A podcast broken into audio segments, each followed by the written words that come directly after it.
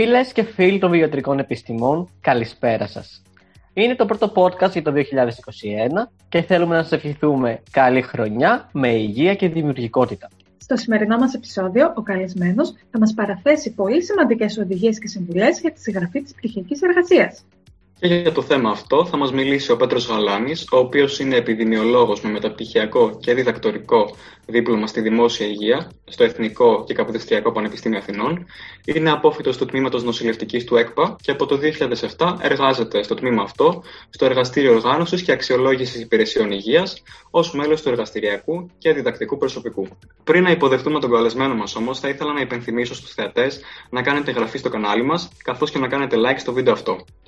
Πάμε τώρα να υποδεχτούμε τον κύριο Πέτρο Γαλάνη. Καλησπέρα κύριε Γαλάνη. Καλησπέρα και από μένα. Καλή χρονιά να έχουμε κιόλας. Καλή χρονιά με υγεία και χαρά. Ό,τι καλύτερο σας εύχομαι. Να είστε πάντα καλά. Ε, να ξεκινήσουμε λέγοντας ε, αν θέλετε να μας πείτε λίγα πράγματα για τον εαυτό σας. Ωραία, νομίζω ότι είναι και η πιο δύσκολη ερώτηση, γιατί εντάξει, δεν έχω και ιδιαίτερη άνεση να μιλάω για μένα. Ε, Πέτρος Γαλάνης, είμαι επίκουρος καθηγητής μεθοδολογίας της έρευνας στο Πανεπιστήμιο Αθηνών στο τμήμα νοσηλευτικής. Έχω ασχοληθεί με την μεθοδολογία της έρευνας στη στατιστική και την επιδημιολογία. Έχω γράψει και αρκετά βιβλία πάνω σε αυτά τα αντικείμενα και έχω και δημοσιεύσεις ελληνικές και διεθνείς πάνω σε αυτά τα ζητήματα. Ε, αυτά αυτό. Πολύ ωραία.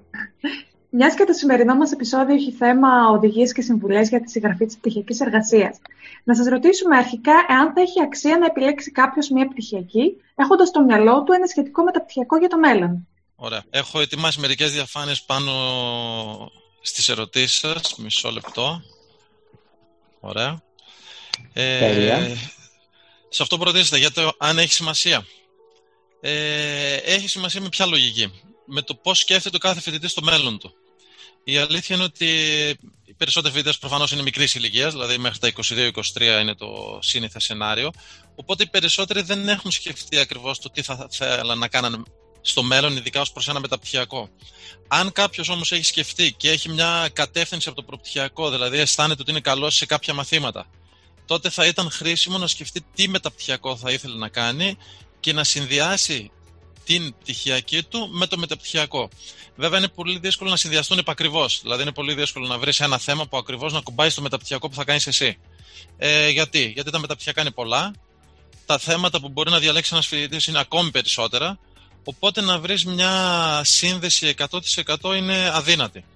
Όμως, το να μπορέσεις να έχεις μια κατεύθυνση θα ήταν χρήσιμο και για σένα μελλοντικά στο μεταπτυχιακό το να μην έχεις αυτή τη σύνδεση, το να μην έχεις σκεφτεί, να μην έχεις πάρει απόφαση για μεταπτυχιακό, δεν θα ήταν πρόβλημα, δηλαδή δεν θα υστερεί κάποιος που δεν μπορεί να συνδέσει την πτυχιακή του με το μεταπτυχιακό. Θα υπερτερούσε κάποιος ιδιαίτερα αν συνεργάζονταν εκ των προτέρων με τον επιβλέποντα καθηγητή του στην πτυχιακή και μπορούσε και εκείνος να τον κατευθύνει ακόμη καλύτερα και προς το μεταπτυχιακό. Δηλαδή, μια πρώτη συμβουλή δική μου είναι καλό θα ήταν ε, με τον καθηγητή τον επιβλέποντάς σας για την πτυχιακή εργασία να μπορείτε να συνεργαστείτε πιο άμεσα και να μπορείτε να συζητήσετε και με εκείνον αν θα θέλατε κάτι ως προς το μεταπτυχιακό. Βέβαια καταλαβαίνω ότι οι περισσότεροι επιβλέποντες ε, δεν έχουν πολύ χρόνο, ειδικά για πτυχιακές εργασίες ε, δεν αφιερώνουμε και πάρα πολύ χρόνο. Ε, η αλήθεια είναι ότι το σύνηθες είναι ο φοιτητής να κυνηγάει τον επιβλέποντα, να κυνηγάει τον καθηγητή. Ε, το σύνηθες εννοώ όχι το καλό, αλλά αυτό που συνηθίζεται λόγω χρόνου. Ε, ειδικά εσείς που τώρα αρχίζετε ουσιαστικά την καριέρα σας, καλό είναι με τους επιβλέποντές σας και μετά στο μεταπτυχιακό να χτίζετε όσο το δυνατόν πιο στενές σχέσεις. Όσα περισσότερα μπορείτε να πάρετε, τόσο το καλύτερο για σας. Πολύ ωραίες πληροφορίες. Τώρα θα ήθελα να μας πείτε τι εννοούμε με τους όρους βιβλιογραφική ανασκόπηση και περιματική εργασία. Υπάρχουν άλλες μορφές πτυχιακής; Ωραία ε, ουσιαστικά είναι οι δύο συνηθέστερες επιλογές ε, που μπορεί κάποιος να διαλέξει, μπορεί κάποιος να σκεφτεί για την ε, πτυχιακή του εργασία. Ε, η ανασκόπηση είναι ακόμη πιο συνηθισμένη με την έννοια ότι δεν θα χρειαστεί να κάνεις τα πειράματα, δεν θα χρειαστεί δηλαδή να υπάρχουν διαθέσιμοι πόροι, διαθέσιμα υλικά, διαθέσιμος χρόνος στα εργαστήρια, οπότε επειδή όλα αυτά ειδικά στην Ελλάδα είναι δύσκολο να βρεθούν, δεν έχουμε δυστυχώς τους πόρους ε, και τα διαθέσιμα μέσα για να κάνουν όλοι οι φοιτητές ε, πτυχιακές εργασίες, το συνηθέστερο σενάριο είναι μια βιβλιογραφική ανασκόπηση. Ε, η βιβλιογραφική ανασκόπηση, θα το πούμε και αναλυτικά παρακάτω, ε, έχει διάφορα επίπεδα ε, ποιότητας, δεν είναι όλες το καλές. Ε, υπάρχει και ένα τρίτο σενάριο που είναι οι λιγότερο χρήσιμες πτυχιακές εργασίες να γράφει μια αφηγηματική ανασκόπηση. Ουσιαστικά αυτό αντιστοιχεί σε ένα γενικό άρθρο, δηλαδή ο φοιτητής χωρίς συγκεκριμένη μεθοδολογία γράφει διάφορα πράγματα ε, για ένα θέμα, αλλά αυτή είναι η λιγότερο καλή επιλογή. δεν συστήνεται, είναι μόνο για τους αδύναμους φοιτητές, αν βλέπουμε δηλαδή, αν δούμε ότι ένας φοιτητής δεν μπορεί να κάνει ανασκόπηση συστηματική, δηλαδή με συγκεκριμένη μεθοδολογία, τότε μια γενική ανασκόπηση ε, γράφοντας διάφορα πράγματα πάνω σε ένα θέμα είναι η τρίτη και τελευταία επιλογή. Το ιδανικό σενάριο θα ήταν η πειραματική εργασία για να μπαίνετε και εσείς στο κλίμα, όμως αυτό δεν είναι σύνηθες λόγω διαθεσιμότητας των πόρων. Το επόμενο ιδανικό σενάριο για σας είναι μια συστηματική ανασκόπηση αξιοπρεπής, γιατί κανείς προπτυχιακός φοιτητής δεν μπορεί να κάνει τέλεια δουλειά, αυτό είναι σαφές. Ούτε καν ε, αρκετοί μεταπτυχιακοί φοιτητές δεν μπορούν να κάνουν πολύ καλές ανασκοπήσεις, γιατί θέλει πολύ χρόνο, αρκετή εμπειρία και αρκετή δουλειά. Το τρίτο, το χειρότερο σενάριο, είναι ένα γενικό άρθρο πάνω σε ένα θέμα που, να διαλέξ, που θα διαλέξετε, ε, που δεν θα σας προσφέρει όμως και εσάς πάρα πολλά πράγματα. Μάλιστα. Καλυφθήκαμε αρκετά νομίζω ως τα είδη. Ε, και τώρα θα ήθελα να ρωτήσω κάτι που ε, βασανίζει αρκετούς φοιτητές όσον αφορά το χρόνο. Γενικότερα, πόσος χρόνος απαιτείται για να βγει μια πτυχιακή εργασία περίπου κάθε μέρα και αν αυτό εξαρτάται από το είδος και το θέμα της πτυχιακής. Σωστά. Η απάντηση είναι εν μέρει σε αυτό που ήδη είπατε. Ε, Το σημαντικότερο είναι το εξής. Είναι ο φοιτητής και το θέμα. Υπάρχουν φοιτητές που διαβάζουν, παλεύουν, προσπαθούν και είναι και αρκετά καλοί, δηλαδή στο κομμάτι τους, το καταλαβαίνουν, οπότε μπορούν και να το γράψουν. Και υπάρχουν φοιτητές πιο αδύναμοι, οι οποίοι σίγουρα χρειάζονται περισσότερο χρόνο για να κάνουν τα αντίστοιχα πράγματα. Ένα μεγάλο ταλέντο που σπανίζει είναι το πώς να τα γράφεις καλά.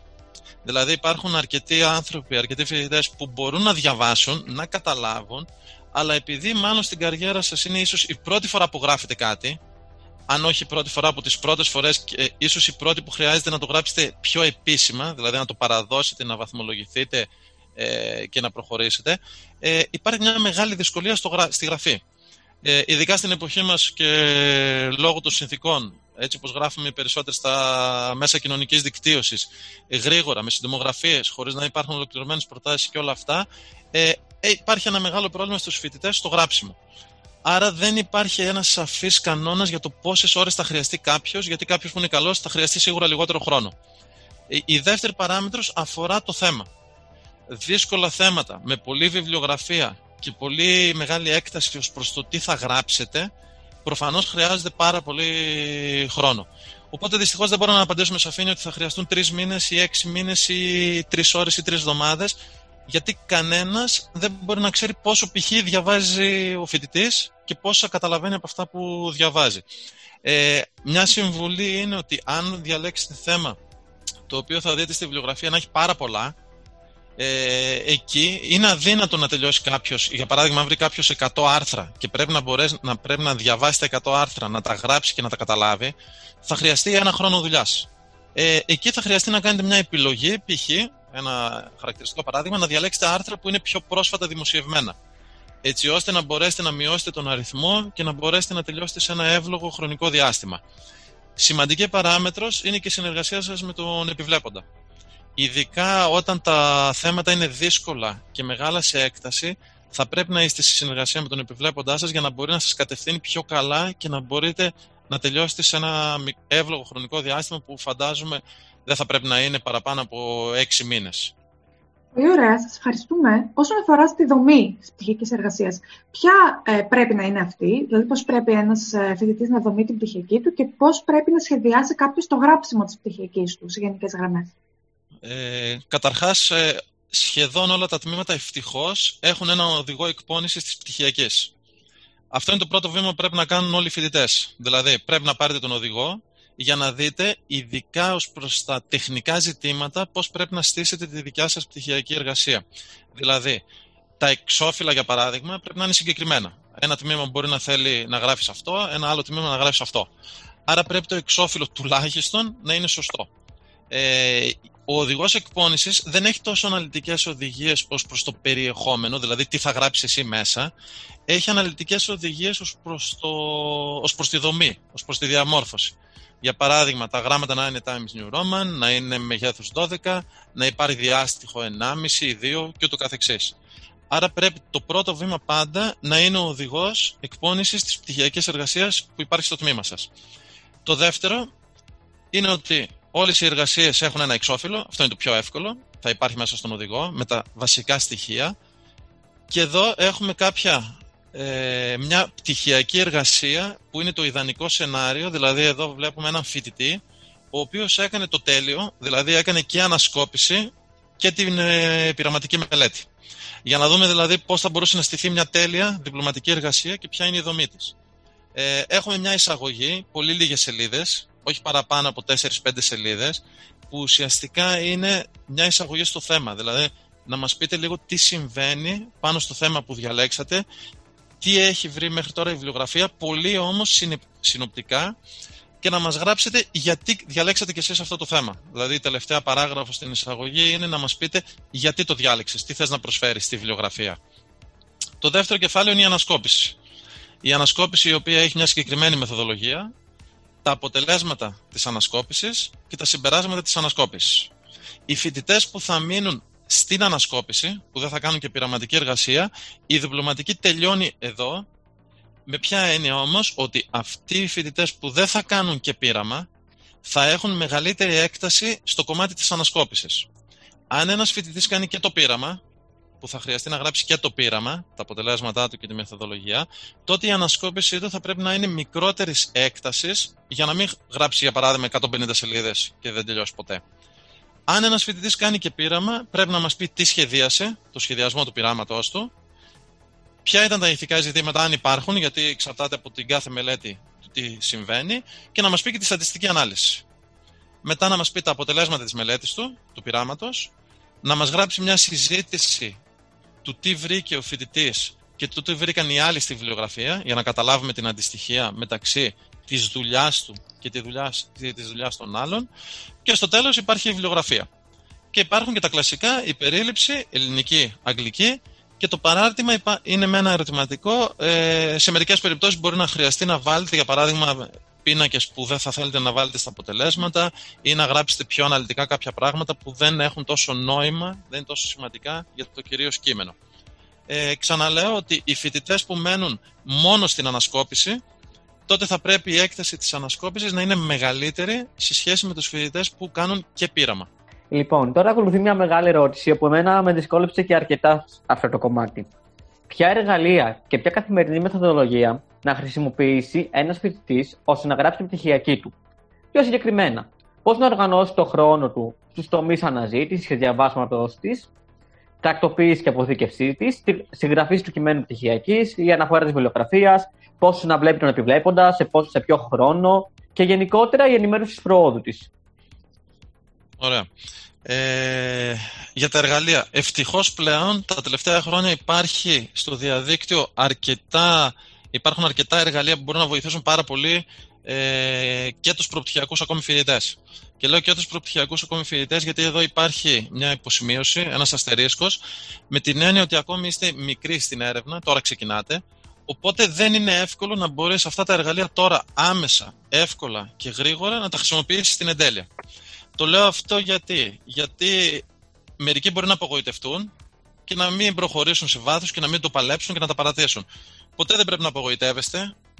Πριν από 20 χρόνια και εγώ ήμουν στη δική σας θέση. Τώρα ξεκινάτε. Σίγουρα θα υπάρχουν λάθη, σίγουρα θα υπάρχουν ατέλειες. Το ζητούμενο είναι ότι καθώς θα μεγαλώνετε και θα διαβάζετε περισσότερο, να διορθώνετε αυτά τα λάθη, να τα κατανοείτε και να προχωράτε ε, βαθύτερα. Αυτό το λέω γιατί, για παράδειγμα. Ε, Πώς να κάνω μια ανασκόπηση. Η ανασκόπηση γίνεται ψάχνοντας τη βιβλιογραφία. Πού θα ψάξω; Υπάρχουν πάρα πολλές βάσεις δεδομένων αυτή τη στιγμή. Υπάρχουν γύρω στις 20 βάσεις δεδομένων. Μερικές πιο γνωστές, πιο μεγάλες, με περισσότερα άρθρα. Μερικές λιγότερο γνωστές, με λιγότερο υλικό. Ε, οπότε αυτό που πρέπει να κάνεις εσύ στην ανασκόπησή σου, ανάλογα με το θέμα προφανώς που διαλέγεις, είναι να ψάξεις τη βιβλιογραφία. Το ψάξιμο της βιβλιογραφίας τώρα μπορεί να είναι χαοτικό, με την έννοια ότι αν ψάξεις σε αρκετές βάσεις δεδομένων, θα θες πάρα πολύ χρόνο. Γι' αυτό το λόγο στο προπτυχιακό επίπεδο δεν μπορείς να ψάξεις και στις 15 βάσεις δεδομένων. Οπότε πάμε ανάποδα, πάμε αντίστροφα, πού να ψάξω; Η πρώτη που ψάχνουμε όλοι είναι το PubMed ή αλλιώς το Medline. Το Medline είναι η βιβλιοθήκη, για να το πούμε πιο απλά, στην Αμερική. Είναι στη ΣΥΠΑ. Είναι δηλαδή το έντυπο υλικό, το Medline. Και το PubMed είναι ουσιαστικά η πλατφόρμα που αποδελτιώνει το Medline. Δηλαδή, ό,τι υπάρχει στη βιβλιοθήκη των ΗΠΑ, το έχουμε βάλει σε μια πλατφόρμα που είναι το PubMed. Το PubMed γιατί είναι το πιο γνωστό και το πιο ευρέως χρησιμοποιούμενο, γιατί είναι δωρεάν. Είναι δωρεάν χωρίς να χρειάζεται να έχεις πρόσβαση από το πανεπιστήμιό σου. Μπορείς τώρα από το σπίτι σου να μπεις και να βρεις 30 ε, εκατομμύρια άρθρα που υπάρχουν στο PubMed. Είναι δωρεάν όλες οι περιλήψεις και είναι δωρεάν πλέον και ένα 50% των άρθρων ολόκληρα τα άρθρα, ολόκληρα τα papers. Οπότε στο PubMed πάντα θα τρέξουμε. Θα προσφύγουμε για να αναζητήσουμε την πληροφορία. Άρα το πρώτο εργαλείο ψαξίματος είναι το PubMed. Ε, σας έχω στις διαφάνειες και άλλα εργαλεία, τα οποία τώρα αυτά τα άλλα εργαλεία έχουν ένα μεγάλο μειονέκτημα. Όλα εκτός από το PubMed είναι με συνδρομή. Ε, οπότε αυτό τώρα δεν μπορεί να ξέρει κάποιος εκ των προτέρων τι συνδρομές έχει το κάθε τμήμα για να μπορεί να ξέρει πού μπορείτε εσείς να μπείτε. Σας τα έχω όμως ε, τις 10 πιο σημαντικές βάσεις που θα σας τις δώσω τις διαφάνειες όπως είπαμε για να μπορείτε να τις ε, διαμοιράσετε και να μπορείτε και να τις βλέπουν όλοι. Τις δείχνω και εδώ είναι το eBase που είναι ευρωπαϊκή βάση δεδομένων ε, και ποια είναι η διαφορά μεταξύ των βάσεων, ότι όλες οι βάσεις δεν έχουν τα ίδια περιοδικά, άρα και τα ίδια άρθρα, έχουν μια αλληλοκάλυψη, προφανώς. Όμως η Embase, για παράδειγμα, έχει πολλά ευρωπαϊκά περιοδικά που δεν έχει το PubMed γιατί το PubMed είναι κατά βάση στη ΣΥΠΑ. Ε, η Cochrane Collaboration έχει έτοιμες χιλιάδες συστηματικές ανασκοπήσεις. Αν είσαι τυχερός και για το θέμα σου υπάρχει μια ήδη συστηματική βιβλιογραφική ανασκόπηση στην Cochrane, έχεις κερδίσει πάρα πολύ χρόνο γιατί κάποιοι άλλοι κορυφαίοι ερευνητές έχουν ψάξει και έχουν κάνει την ανασκόπηση. Ε, η Cochrane έχει ένα πλεονέκτημα, ε, οι περιλήψεις είναι δωρεάν. Οπότε μπορείς να βρεις τις περιλήψεις, να τις διαβάσεις και να δεις αν σου κάνει το άρθρο. Ε, η Cancer Lit αφορά ε, πολλά περιοδικά που, που σχετίζονται με τους καρκίνους, με νεοπλασματικές παθήσεις. Η Toxline αφορά τα φάρμακα ε, η συνάχλα αφορά τα παραϊατρικά επαγγέλματα, οτιδήποτε δηλαδή δεν είναι ιατρικό επάγγελμα. Η ISI είναι μια τεράστια βάση δεδομένων. Για να καταλάβετε πόσο τεράστια είναι, το PubMed έχει 30 εκατομμύρια άρθρα και η ISI έχει 50 εκατομμύρια. Είναι διπλάσια δηλαδή από το PubMed. Ε, η Scopus και αυτή είναι με πάρα πολλές ε, παραπομπές και αυτή είναι μεγαλύτερη από το PubMed. Και έχω και κάποιες άλλες σπουδαίστερες σημασίας η clinicaltrials.gov έχει κλινικές δοκιμές που είναι επίκαιρες, ε, ειδικά φέτος λόγω COVID. Πάρα πολλές κλινικές δοκιμές τρέχουν και καταχωρούνται σε αυτή τη βάση δεδομένων. Ε, και δεν ξέρω τώρα, θα πούμε και κάτι που είναι λίγο εισαγωγικά επικίνδυνο, λίγο πειρατικό. Ε, το Sky Hub είναι όχι μια μηχανή αναζήτησης όπως το PubMed. Ε, το Sky Hub είναι μια μηχανή που σου ανοίγει τα άρθρα. Ε, επειδή είναι πειρατικό και δεν το χρησιμοποιούμε ε, επίσημα, ε, μπορώ να σας πω μόνο ότι αν γράψετε στο Google το Sky, τις λέξεις Sky Hub, το πρώτο site που θα σας ανοίξει θα είναι αυτό εδώ, θα είναι το δωρεάν δηλαδή ε, site. Ένα άρθρο που δεν το βρίσκεις δωρεάν στο ίντερνετ, στο PubMed, μπορείς παίρνοντας το URL του να το βάλεις εδώ και να στο βρει το Sky Hub. Είναι πάρα πολύ εύχριστο ε, και είναι πάρα πολύ βολικό γιατί το 80% των άρθρων του PubMed το Sky Hub τα έχει δωρεάν ελεύθερα.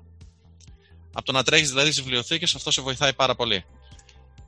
Ένα άλλο που θέλω να πω και είναι πάρα πολύ σημαντικό υπάρχουν ευτυχώς δύο δωρεάν εργαλεία διαχείρισης ε, των παραπομπών και της βιβλιογραφίας και γενικά του γραψίματός σας το Zotero και το Mendeley είναι δωρεάν. Σας έχω και τις ιστοσελίδες εδώ.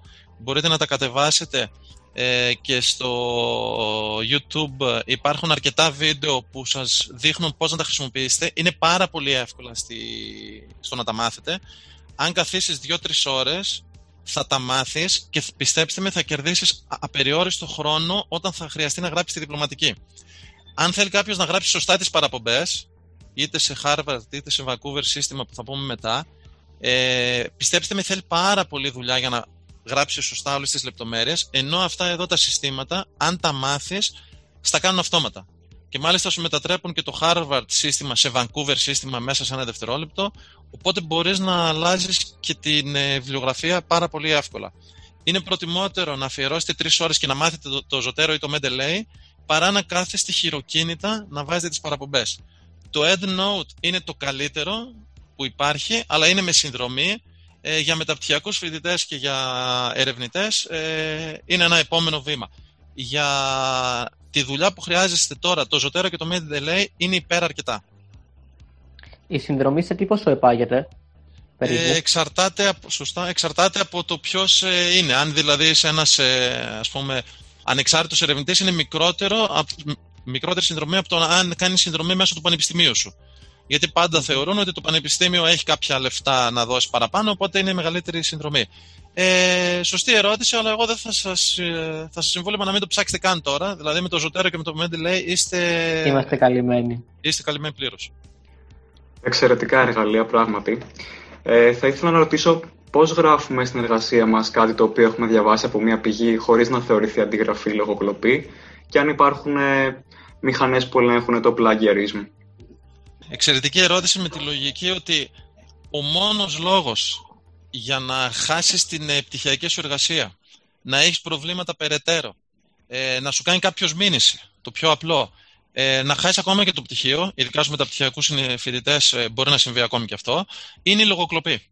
Οπότε λογοκλοπή δεν κάνουμε ποτέ και για κανέναν λόγο και για να είμαστε καλυμμένοι τι κάνουμε; Αν γράψεις κάτι αυτούσιο, δηλαδή αν κάτι το έχει, πει, το έχει γράψει ο Πέτρος, Πέτρος Γαλάνης ας πούμε, ε, και θες εσύ να χρησιμοποιήσεις αυτούσιο το κείμενό του, πρέπει πρώτα να το βάλεις σε εισαγωγικά και να γράψεις σύμφωνα με τον Πέτρο Γαλάνη, τα εισαγωγικά, και μετά να βάλεις οπωσδήποτε και την παραπομπή. Αυτό είναι νόμος. Ε, εγώ συνιστώ, ειδικά όταν θέλετε να γράψετε 3, 4, 5, 10 σειρές από κάποιον άλλον, δεν είναι δόκιμο αυτό. Δηλαδή, σκεφτείτε ότι γράφεις μια εργασία και γράφεις μια παράγραφο που την έγραψε κάποιος άλλος. Μετά έχεις ε, μια άλλη παράγραφο που την είπε ο Μιχάλης Μουρατίδης. Μετά μια η Ελένη Λάμπρο, μια ο Βασίλης Μακρύες, μια ο Νίκος Παπαχρήστο και ούτω καθεξής. Δεν είναι δόκιμο και δεν προσφέρει μια ομορφιά και στη διπλωματική σου. Οπότε ποια είναι η σύσταση; Η σύσταση είναι πάρε αυτό που έγραψε ο Μιχάλης και παρέφρασέ το. Γράψτε το δηλαδή με δικά σου λόγια. Μοναδική εξαίρεση προφανή αποτελεί όταν θες να γράψεις έναν ορισμό που είναι ευρέως αποδεκτός. Για παράδειγμα, ε, σύμφωνα με τον Παγκόσμιο Οργανισμό Υγείας, η, η υγεία είναι σωματική, πνευματική, ψυχική και συνίσταται σε αυτό. Αυτές οι δύο σειρές, OK, είναι ένας ορισμός, τους γράφουμε πάντα παπαγαλία. Τους γράφουμε έτσι. Όλα τα άλλα όμως, ε, είναι απίθανο να θες να γράψεις κάτι που είπε ακριβώς ο Πέτρος ή που είπε ακριβώς ο Μιχάλης. Μπορείς να τα παραφράσεις, να τα γράψεις με δικά σου λόγια, έτσι ώστε να μην υπάρχει ούτε μία στο εκατομμύριο περίπτωση για λογοκλοπή. Ε, πάντα ό,τι γράφεις και το έχεις πάρει από κάποιον άλλον ή το έχει βρει κάποιος άλλος, πάντα θα πρέπει να βάζετε την παραπομπή του, τη βιβλιογραφική παραπομπή. Με αριθμούς ή με το όνομα του συγγραφέα και με το έτος, με οποιοδήποτε τρόπο διαλέξετε, θα το πούμε λίγο παρακάτω. Το σίγουρο είναι ότι οι παραπομπές θα πρέπει να υπάρχουν συνεχώς σε όλο το κείμενο. Ε, είναι απίθανο, ειδικά όταν είσαι προπτυχιακός φοιτητής, να σκεφτείς κάτι μόνος σου, να το γράψεις και να πεις ότι είναι δικό σου. Εκτός, προφανής εξαίρεση, αν κάνεις μια πειραματική εργασία, τα αποτελέσματα που θα βρεις είναι δικά σου. Προφανώς. Εκεί δεν θα βάλεις παραπομπές. Είναι ένα πράγμα που το έκανες εσύ και βρήκες εσύ τα αποτελέσματα. Ε, για το αν μπορώ να βρω τη λογοκλοπή. Καταρχάς, επειδή εσύ ξέρεις τι γράφεις, ε, δεν θα πρέπει ο φοιτητής να ψάχνει να δει αν έχει λογοκλέψει κάποιον, γιατί ξέρει ότι θα τον έχει κλέψει από μόνος του. Άρα, ο φοιτητής ουσιαστικά δεν χρειάζεται να μπει στην διαδικασία να ψάξει ποιον έχει κλέψει, γιατί θα το ξέρει ήδη. Αν θέλει να ψάξει κάτι άλλο για να δει αν ε, κάποιος άλλος έχει κλέψει κάποιον άλλον, υπάρχουν μερικά προγράμματα, τρία προγράμματα σας τα έχω και εδώ, τα οποία όμως έχουν περιορισμένες ε, λειτουργίες. Για παράδειγμα, δεν μπορούν να ψάξουν ολόκληρη πτυχιακή εργασία 50, 50 σελίδων. Μπορούν να ψάξουν ε, μέχρι ένα συγκεκριμένο αριθμό λέξεων Ε, σας τα έχω βάλει ενδεικτικά γιατί είναι δωρεάν αυτές οι δυνατότητες που έχουν. Ε, υπάρχουν προγράμματα στα πανεπιστήμια, το πιο γνωστό είναι το Turnitin, το οποίο αυτό το έχουν οι επιβλέποντές σας και μπορούν εκείνοι και πρέπει να ελέγξουν αν εσείς κάνατε λογοκλοπή. Το Turnitin ελέγχει ολόκληρη την εργασία, δεν έχουν πρόσβαση οι φοιτητές, έχουν πρόσβαση οι επιβλέποντες. Οπότε αν κάποιος φοιτητής εκ του πονηρού θέλει να κλέψει και να πάρει έτοιμα κομμάτια από το ίντερνετ και να τα βάλει μέσα στην εργασία χωρίς να προσπαθήσει ε, να κάνει δική του δουλειά, πολύ εύκολο επιβλέποντο μπορεί να το βρει και να του το επισημάνει. Και προφανώς θα έχει και ε, κάποιες συνέπειες, ε, στη βαθμολογία σίγουρα. Ε, το πρόβλημα είναι ότι οι επιβλέποντες μερικές φορές λόγω χρόνου δεν το ψάχνουν, οπότε αν εσείς κάνετε λογοκλοπή, ε, ανεβάσετε την εργασία στην πλατφόρμα του Πανεπιστημίου και κάποιος άλλος τύχει να δει ότι κάνατε λογοκλοπή, ε, θα βρείτε τον πελά σας. Οπότε είναι προτιμότερο να γράφετε πράγματα δικά σας, ακόμη και αν είναι okay, όχι εντυπωσιακά, όχι τελείως σωστά, παρά να κάνετε λογοκλοπή. Ο μόνος λόγος για να σας κάνει κάποιος μήνυση, για να βρείτε τον πελά σας, είναι η λογοκλοπή. Οπότε δεν το κάνουμε τίποτα. Και θα εκτεθεί και το πανεπιστήμιο έτσι φυσικά. Ακριβώς. Και δεν έχετε κανένα. Δεν κερδίζετε και κάτι. Ξαναλέω, είναι καλύτερο να σκέφτεστε μόνοι σας. Αυτό γιατί το λέω τώρα. Γιατί το ίντερνετ έχει πλέον τη δυνατότητα να έχει απεριόριστα πράγματα και στα ελληνικά. Κάθεται κάποιος και λέει: Παίρνω ένα κομμάτι από τη διπλωματική του Μιχάλη, μία από τη διπλωματική του Πέτρου, μία από την Ελένη και ένα από τον Βασίλη και φτιάχνω έτσι μια δική μου διπλωματική. Ok, okay, καταρχάς δεν νιώθεις τη χαρά της δημιουργίας. Αυτό είναι σαφές. Ε, αν όμως είσαι πονηρός και θέλεις να νιώσεις τη χαρά της πονηριάς και θέλεις να κάνεις αυτό το πράγμα, ε, υπάρχει το πρόβλημα που είναι το νομικό ότι κλέβεις κάποιον άλλον. Και ας σκεφτεί αυτός που κλέβει κάποιον άλλον πώς θα αισθάνονταν αν κάτι το δημιουργούσε μόνος του και έρχονταν ένας άλλος και του το κλέβε και το έβαζε στη δική του διπλωματική εργασία. Όπως και να το δεις, είναι τελείως ανήθικο και είναι και τελείως ε, ε, ένα από τα μεγαλύτερα λάθη που μπορείς να κάνεις στην καριέρα σου. Σκέψου να είσαι 22 χρονών, να σε πιάσουν ότι έχεις κάνει λογοκλοπή, σκέψου την καριέρα σου από εκεί και μετά. Μία πρόσθετη ερώτηση. Λογοκλοπή θεωρείται όταν παίρνουμε και ένα αγγλικό κείμενο και το μεταφράζουμε στα ελληνικά και το μεταφέρουμε; Όχι, αυτό δεν είναι καθόλου λογοκλοπή. Από τη στιγμή που το αγγλικό το παραφράζεις στα ελληνικά, είναι αδύνατον τα ελληνικά που χρησιμοποίησες εσύ να είναι ίδια με τα ελληνικά που μετέφρασα εγώ από το ίδιο αγγλικό. Δεν υπάρχει περίπτωση δυο άνθρωποι να γράψουν ε, πέντε σειρές αγγλικές στα ελληνικά με τα ίδια ελληνικά. Είναι αδύνατον. Δεν, δεν υπάρχει ποτέ περίπτωση να συμβεί κάτι τέτοιο. Εσύ θα πάρεις από τα αγγλικά στα ελληνικά, θα το γράψεις στα ελληνικά και θα βάλεις την παραπομπή την αγγλική. Και είσαι καλυμμένος 1000%. Πολύ ωραία. Ευχαριστούμε πάρα πολύ για τις πληροφορίες. Ε, όσον αφορά τώρα στη βιβλιογραφία ξανά, Πώς ταξινομούμε και αναφέρουμε τη βιβλιογραφία, υπάρχουν συγκεκριμένα πρότυπα που χρησιμοποιούμε και ποια είναι κατάλληλα για την πτυχιακή. Τα συνηθέστερα είναι δύο, το Harvard και το Vancouver, ε, που προέκυψαν από τα δύο αντίστοιχα πανεπιστήμια. Το ένα από το Πανεπιστήμιο του Harvard, θα το ξέρετε ήδη λογικά, και το άλλο είναι το Πανεπιστήμιο του Vancouver. Το Πανεπιστήμιο του Vancouver ουσιαστικά είναι αριθμητικές οι παραπομπές, δηλαδή μέσα στο κείμενο ε, η παραπομπή σημειώνεται με αριθμούς 1, 2, 3, 4, 5 και ούτω καθεξής και η τεράστια διαφορά που έχει το Harvard είναι ότι το Harvard δεν έχει μέσα στο κείμενο αριθμούς αλλά έχει τα ονόματα των συγγραφέων και το έτος δημοσίευσης του άρθρου. Δηλαδή, ε, γράφουμε σύμφωνα με τον Γαλάνη, μπουρου, μπουρου, μπουρου, μπουρου, γράφουμε, το Vancouver βάζει στο τέλος το 1 και στις παραπομπές στο τέλος της εργασίας σου γράφεις 1 και δίπλα την παραπομπή, ενώ το Harvard γράφει σύμφωνα με τον Γαλάνη μπουρου μπουρου μπουρου μπουρου, στο τέλος της πρότασης γράφεις Γαλάνης και δίπλα το έτος, 2020 π.χ. Κλείνει παρένθεση και στο τέλος οι παραπομπές δεν έχουν αριθμητική σειρά, αλλά έχουν αλφαβητική σειρά. Μπαίνουν τα ονόματα αλφαβητικά στο σύστημα Harvard. Το Zotero και το Mendeley που είπαμε πριν μπορεί αυτό να στο κάνει αυτόματα. Δηλαδή να σημειώνει τους αριθμούς, για παράδειγμα, στη σειρά διαδοχικά πάρα πολύ εύκολα. Και αυτό το λέω γιατί. Σκεφτείτε ότι εσύ έχεις γράψει ε, 50 σελίδες στη διπλωματική. Για, πάω λίγο πάλι στο Ζωτέρο και στο Mendeley πόσο θα σας βοηθάνε.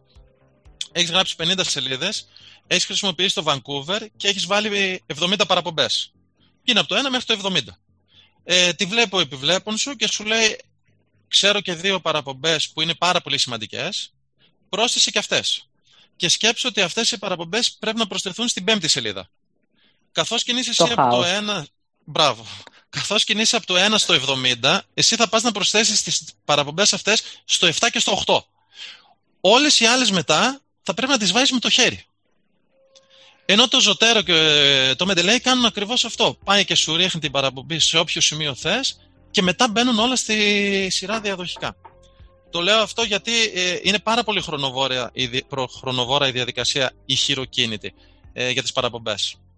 Και αφού υπάρχουν δωρεάν προγράμματα, είναι καλύτερο να καθίσεις μερικές ώρες να, τα, να μάθεις τα βασικά και να μπορείς να κερδίσεις χρόνο από πιθανές τέτοιες εισαγωγές νέων παραπομπών στη διάρκεια της διπλωματικής. Ε, Τέλεια. Τώρα θέλω να μας πεις ε, ποιες βιβλιογραφίες και ποιες εικόνες θεωρούνται έγκυρες. Επίσης, έχεις να μας προτείνεις κάποια βιβλία και κάποιες δικτυακές πηγές; Ωραία. Ε, έγκυρες είναι αυτά, ό,τι υπάρχει στις βάσεις δεδομένων, όπως είπαμε πριν, στο PubMed, στις Scopus, ε, στο ISI. Έγκυρο είναι τα άρθρα που δημοσιεύονται. Ε, έγκυρες σίγουρα δεν είναι οι ιστοσελίδες. Ε, π.χ. το mamaka.gr λέει να μην εμβολιάζουμε τα μωρά μας. Ε, το site τάδε λέει αυτό, ε, συνδέει αυτό, λέει αυτό, κάνει αυτό. Όλη αυτή η παραφιλολογία π.χ. για τα εμβόλια, ειδικά λόγω COVID τώρα, πόσο επίκαιρο είναι. Είναι μάστιγα ε, δυστυχώς όλα αυτά. Ακριβώς. Αυτή είναι η λέξη κλειδί. Είναι μια μάστιγα το ίντερνετ και ταυτόχρονα είναι και μια λύτρωση. Δηλαδή, η λύτρωση είναι το PubMed, η μάστιγα είναι το mamaka.gr. Ε, το 5G. Ακριβώς. Πώς θα τα ξεχωρίσει τώρα, οι βάσεις δεδομένων θα τα ξεχωρίσουν. Οι βάσεις δεδομένων έχουν μέσα αξιόπιστα άρθρα. Ε, το δεύτερο, η δεύτερη πηγή αξιοπιστίας είναι οι μεγάλοι οργανισμοί. Δηλαδή, όταν βρίσκεις κάτι που έχει δημοσιευτεί στον Παγκόσμιο Οργανισμό Υγείας και λέει π.χ. ότι το εμβόλιο είναι ασφαλές και αποτελεσματικό, πιο αξιόπιστος από τον Παγκόσμιο Οργανισμό Υγείας, ειδικά για τέτοια θέματα, δεν μπορεί να υπάρξει. Ε, δεν αναφέρομαι ποτέ ιστοσελίδες που κάποιος λέει κάτι, δηλαδή να φτιάξω εγώ π.χ. ένα blog, που είναι τελείως διαφορετικό από το να κάνω μια δημοσίευση στο PubMed, να φτιάξω ένα blog και να λέω τη δική μου γνώμη, σαν Πέτρος Γαλάνης. Δεν σε ενδιαφέρει η δική μου γνώμη, σε ενδιαφέρει τι λένε οι μελέτες. Αν εγώ δημοσιεύσω κάτι, και γιατί είναι σημαντικό να δημοσιεύσω, γιατί τα περιοδικά υπάρχει ένα σύστημα που ελέγχουν οι κριτές αν η εργασία σου είναι σωστή ή λάθος.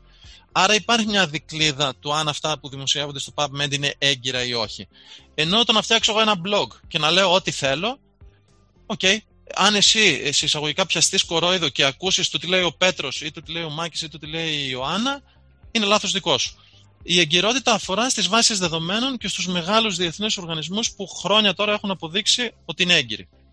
Μάλιστα. Τώρα, ολοκληρώνοντας κάποιος την πτυχιακή του, σκέφτεται θα πρέπει να βάλει ευχαριστίες. Υπάρχει κάποια μεθοδολογία πίσω από αυτό; Ωραία. Ε, για μένα να βάζει ευχαριστίες ε, γιατί είναι σχεδόν απίθανο στη ζωή σου να καταφέρεις κάτι, ακόμα και να φτιάξεις ένα παστίτσιο, συνήθως χρειάζεται κάποια βοήθεια. Θα χρειαστείς τα μακαρόνια π.χ. ή θα χρειαστεί ένα φίλο μια φίλος να σε βοηθήσει. Ε, Όποιος σε βοηθάει είναι έντιμο, είναι ηθικό και σίγουρα θα νιώσεις καλά και εσύ με τον εαυτό σου να τον ευχαριστήσεις. Ε, και το λέω αυτό γιατί ε, κανένας μας δεν φύτρωσε, οπότε δεν είναι ανήθικο να αναφέρεις την οικογένειά σου ή κάποιον φίλο σου που σε βοήθησε, σε στήριξε. Ειδικά τα τελευταία χρόνια τα θέματα ψυχικής υγείας είναι πάρα πολλά, οπότε η ψυχολογική υποστήριξη στη συγγραφή είναι εξίσου σημαντική με το πόσο θα διαβάσεις εσύ. Υπάρχουν παιδιά που είναι πιο αδύναμα, οπότε θέλουν μεγαλύτερη πίεση με την καλή έννοια, δηλαδή να τους βοηθήσει κάποιος, να τους ενθαρρύνει, να τους δώσει, να τους βάλει πάθος και να τους ε, βοηθήσει με αυτόν τον τρόπο.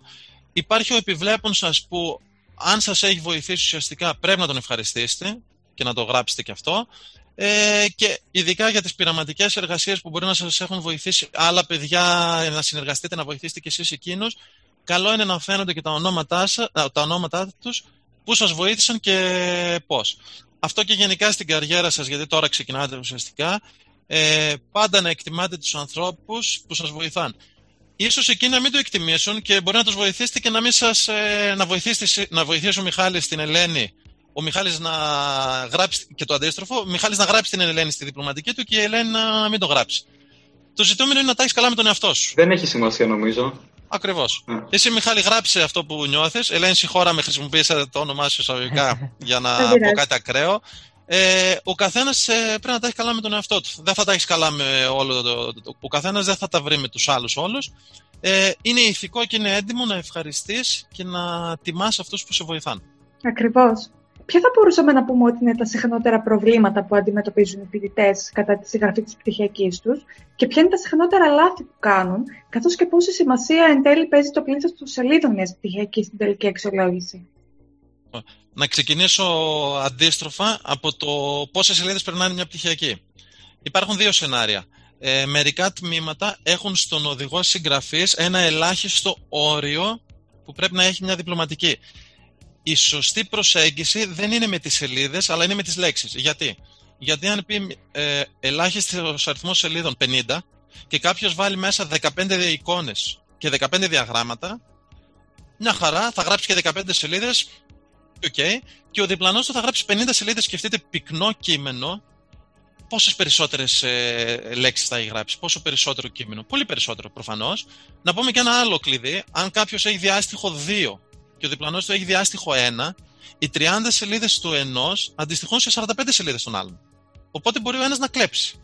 Άρα το σωστό είναι να υπάρχει ο οδηγός που να λέει όλοι γράφουμε σε διάστοιχο 1,5 και το ελάχιστο όριο όχι σελίδων αλλά λέξεων είναι π.χ. 15.000 λέξεις. Έτσι ώστε να μην με νοιάζει αν βάλεις εσύ μέσα και 50 εικόνες και 50 γραφήματα, να με νοιάζει αν έχεις τουλάχιστον 15.000 λέξεις. Ε, και λέω 15.000 λέξεις, όχι τυχαία, ε, στα περισσότερα τμήματα οι 15.000 λέξεις είναι ένα λογικό όριο και οι 15.000 λέξεις αντιστοιχούν περίπου σε κείμενο 45-55 σελίδων. Οπότε για τη διπλωματική, αν το τμήμα σου δεν έχει οδηγό συγγραφή, να σκέφτεσαι στο μυαλό σου ένα όριο γύρω στις 15.000 λέξεις για να είναι μια αξιοπρεπής δουλειά.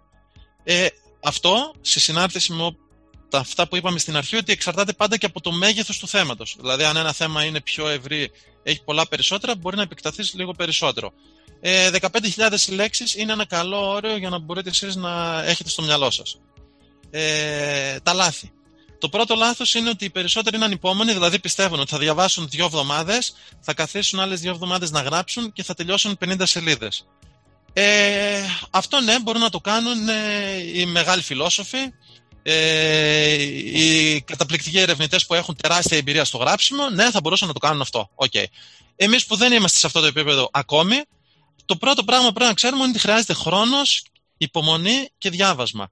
Ε, ειδικά αν είσαι και λίγο ψυχαναγκαστικός και προσπαθείς να τα γράψεις και σωστά, θα δεις ότι αν μια μέρα γράψεις 10, σελίδες, 10 σειρές, την επόμενη, αν ξαναδιαβάσεις τις 10 σειρές, θα τις ξαναγράψεις.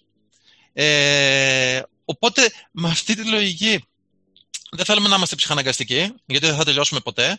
Δεν θέλουμε όμως να είμαστε και ανυπόμονοι και επιπόλαιοι και να λέμε, έλα, ok, okay, ok, okay, πάμε, πάμε, πάμε, ό,τι γράψω. Ε, και αυτό το λέω γιατί ένα μεγάλο λάθος που κάνουν οι περισσότεροι φοιτητές είναι δεν διαβάζουν καν την εργασία που έχουν γράψει οι ίδιοι. Ένα δεύτερο τεράστιο λάθος είναι τα άπειρα συντακτικά, ορθογραφικά και εκφραστικά λάθη.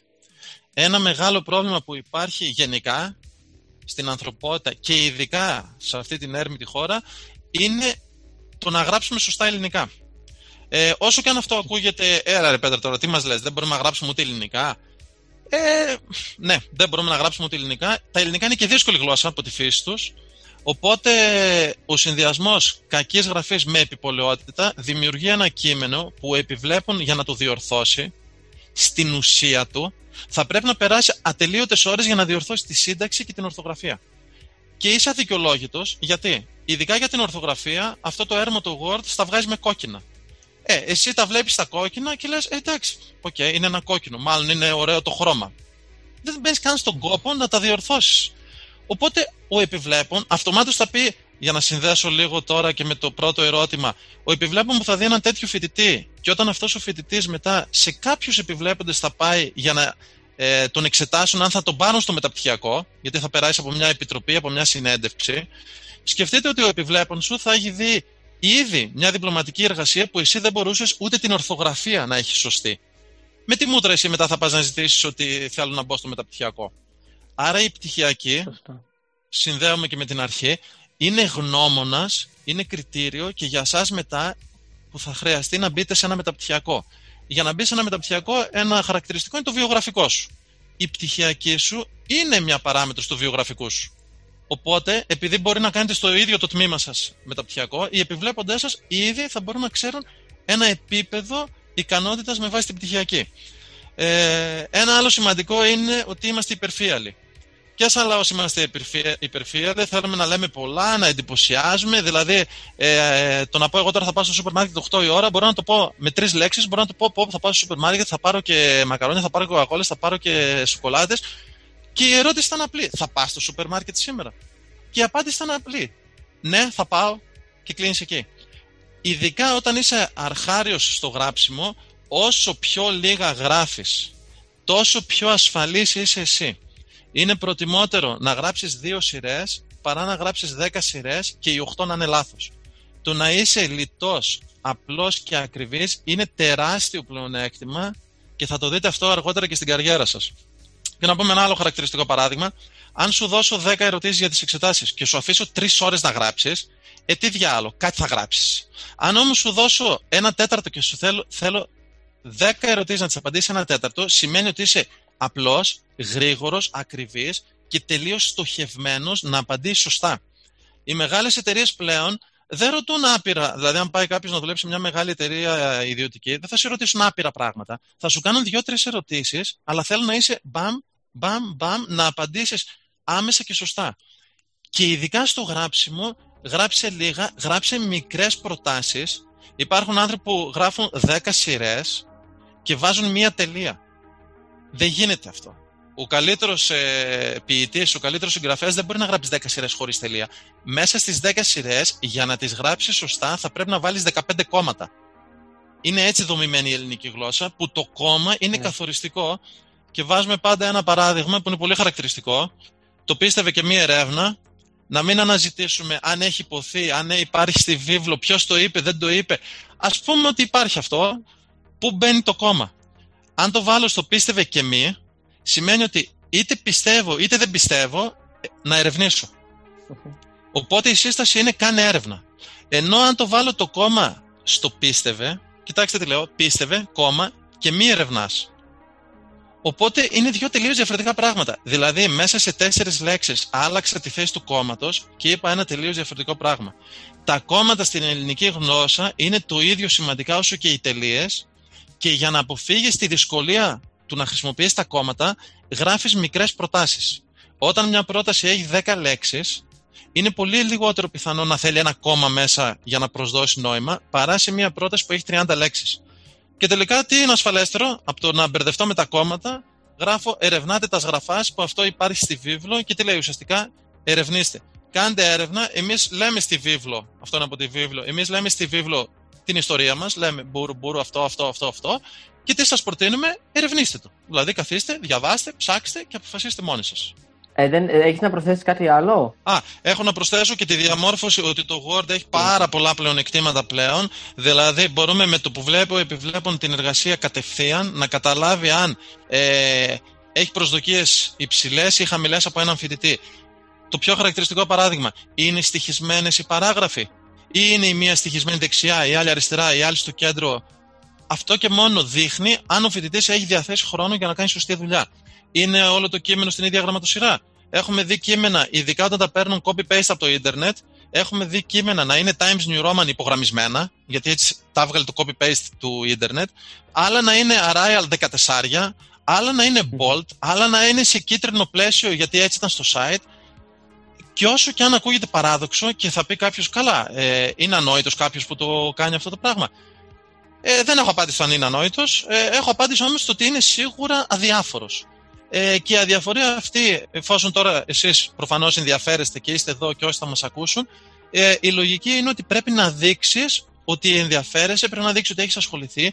Τουλάχιστον η διαμόρφωση, η ορθογραφία και η σύνταξη πρέπει να είναι σε ένα υψηλό επίπεδο και μετά να συζητήσουμε αν είναι σε υψηλό επίπεδο και το περιεχόμενο. Αν δηλαδή αυτά που γράφεις τώρα τα έχεις καταλάβει, τα έχεις κατανοήσει και μας τα έχεις αποδώσει και σωστά.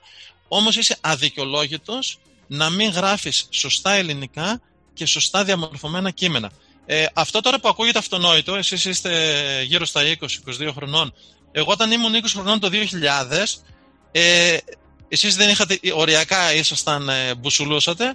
Ε, εγώ το 2000 ήταν οι μισοί φοιτητές δεν είχαμε υπολογιστεί. Ε, εργασίες εξαμήνου τις δίναμε γραπτές στο χέρι. Τις γράφαμε σε τετράδιο και τις δίναμε.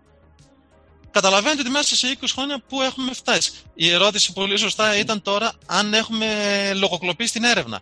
Πριν 20 χρόνια, τι λογοκλοπή να είχαμε; Δεν είχαμε καν ε, υπολογιστή στο σπίτι. Δεν υπήρχε PubMed. Ακριβώς. Δεν υπήρχε ίντερνετ. Οπότε τώρα εσείς έχετε τεράστια πλεονεκτήματα ε, και για τους καλούς είναι τεράστια πλεονεκτήματα. Για τους κακούς γίνονται τεράστια μειονεκτήματα με την έννοια ότι δεν μπορείς να κλέψεις, να κάνεις λογοκλοπή, δεν μπορείς να με κοροϊδέψεις ότι έχεις σωστή ορθογραφία γιατί το βλέπω στο Word πόσο λάθος είναι. Ε, οπότε οι καλοί έχουν πλεονέκτημα να γίνουν ακόμη καλύτεροι. Τέλεια. Και φτάνουμε στη τελευταία ερώτηση. Α πούμε τώρα ότι κάποιος έχει κάνει την πτυχιακή του και έχει ακολουθήσει όλα αυτά τα βήματα. Ή και όχι, εμείς το ευχόμαστε. Πάμε την ημέρα της παρουσίασης. Εκεί, τι κίνδυνος υπάρχει να γίνει κάποιο λάθος; Ε, το πρώτο λάθος είναι ότι οι φοιτητές, επειδή θέλουν να εντυπωσιάσουν, μπορεί να βάζουν υπερβολικά πράγματα μέσα που δεν μπορούν καν να τα πούν. Ε, είναι προτιμότερο να έχεις ε, λιγότερο εντυπωσιακή πληροφορία, αλλά να είσαι γνώστης του τι λες, έτσι ώστε αν ερωτηθείς να μπορείς να απαντήσεις, γιατί οι περισσότεροι συγγνώμη, που κρίνουν τις διπλωματικές εργασίες δεν διαβάζουν τόσο πολύ το κείμενο. Δηλαδή, υπάρχει συνήθως μια τριμηλής επιτροπή, η οποία δεν θα καθίσει να διαβάσει 50 σελίδες εύκολα, αλλά τη μέρα της παρουσίασης, αυτά που θα πεις θα τα ακούει. Οπότε, αν πεις εσύ κάτι εντυπωσιακό και δεν μπορείς να το στηρίξεις, τότε η επιτροπή θα μπορεί πολύ πιο εύκολα να σε πιάσει σε αυτή την αδυναμία σου και να τη χτυπήσει εκεί. Ε, ένα δεύτερο είναι ότι προφανώς όλοι είμαστε αγχωμένοι όταν μιλάμε. Δηλαδή, ε, ελάχιστοι άνθρωποι έχουν την ε, ικανότητα να βγαίνουν στο κοινό και να έχουν ένα αέρα, ένα ταπεραμέντο και να λένε ότι δεν βλέπω καν ποιος είναι από κάτω. Είτε είναι ο Einstein από κάτω, είτε είναι κάποιος που τελείωσε το δημοτικό. Εγώ θα βγω και θα τα πω. Ε, όλοι έχουν άγχος. Αυτό το άγχος, ο μόνος τρόπος να το διαχειριστείς είναι να κάνεις αρκετές φορές πρόβα την πτυχιακή. Να τα πεις δηλαδή 5-10 φορές ε, με κοινό, να έχεις τους φίλους σου, να έχεις τους συγγενείς σου, να έχεις κοινό από κάτω για να αισθάνεσαι ότι υπάρχουν άνθρωποι. Ε, τώρα αυτό το λέμε εντάξει, γιατί λόγω COVID okay, γίνονται όλα διαδικτυακά.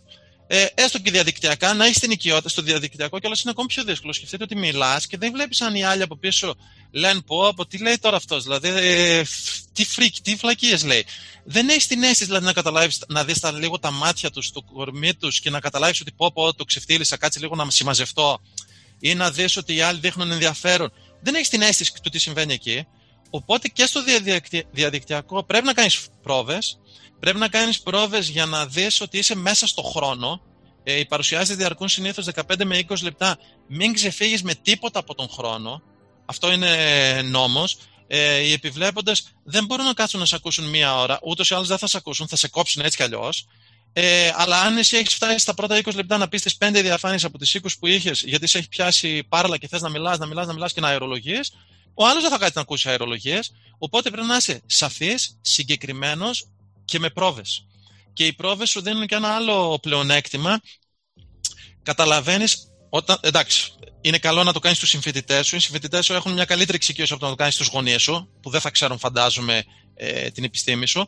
Να βλέπεις εκεί δηλαδή και να σου κάνουν και ερωτήσεις, να καταλαβαίνεις δηλαδή και εσύ αν σου κάνουν ερωτήσεις, αν μπορείς να απαντήσεις αυτές τι ερωτήσεις των συμφοιτητών σου.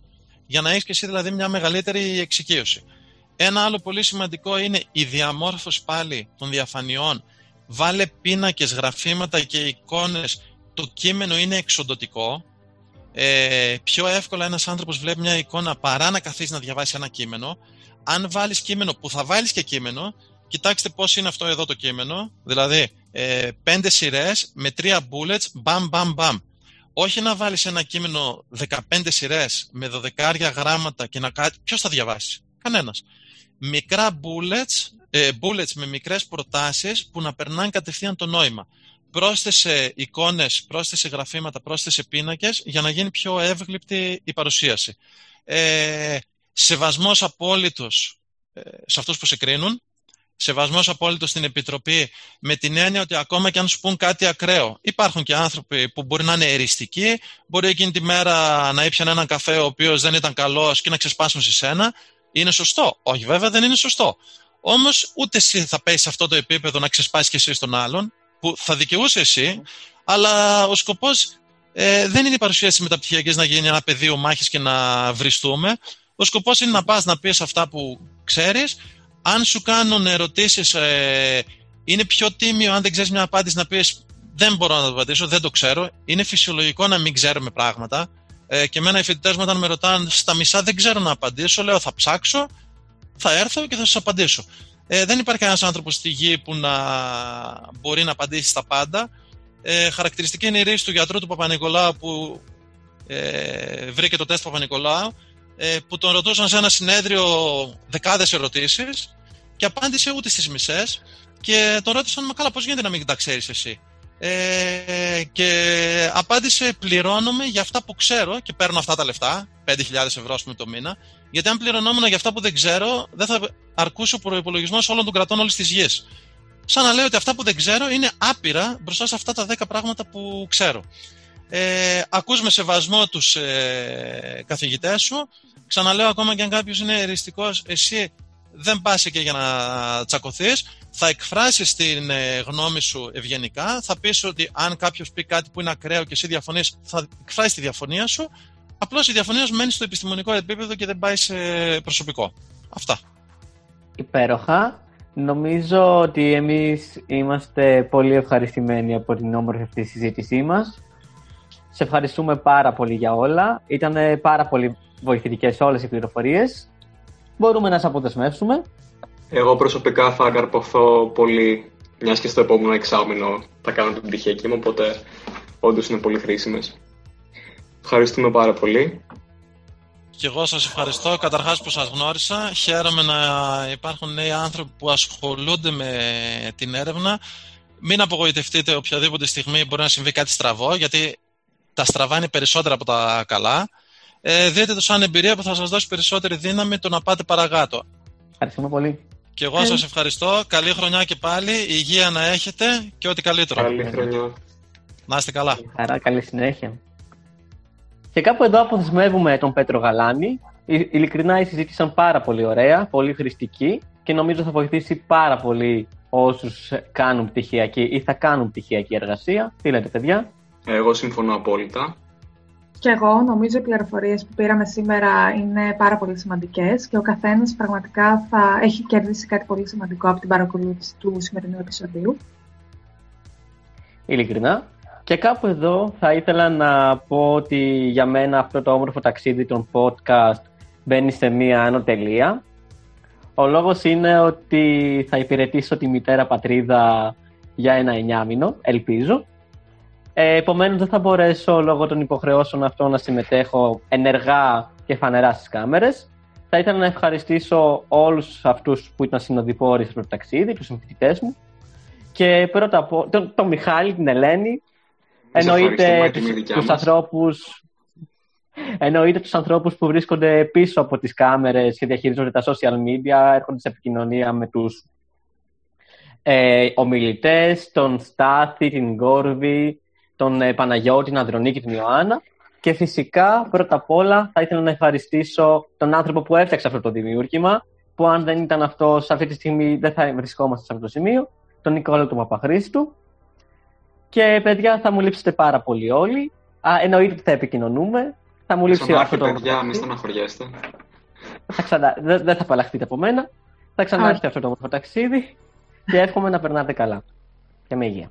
Καλή συνέχεια και εμείς τα λέμε ως τότε στο επόμενο podcast και που ξέρετε μπορεί να έχουμε και ένα, κάποιο καινούριο παρουσιαστή. Τα λέμε λοιπόν. Γεια σας. Γεια σας.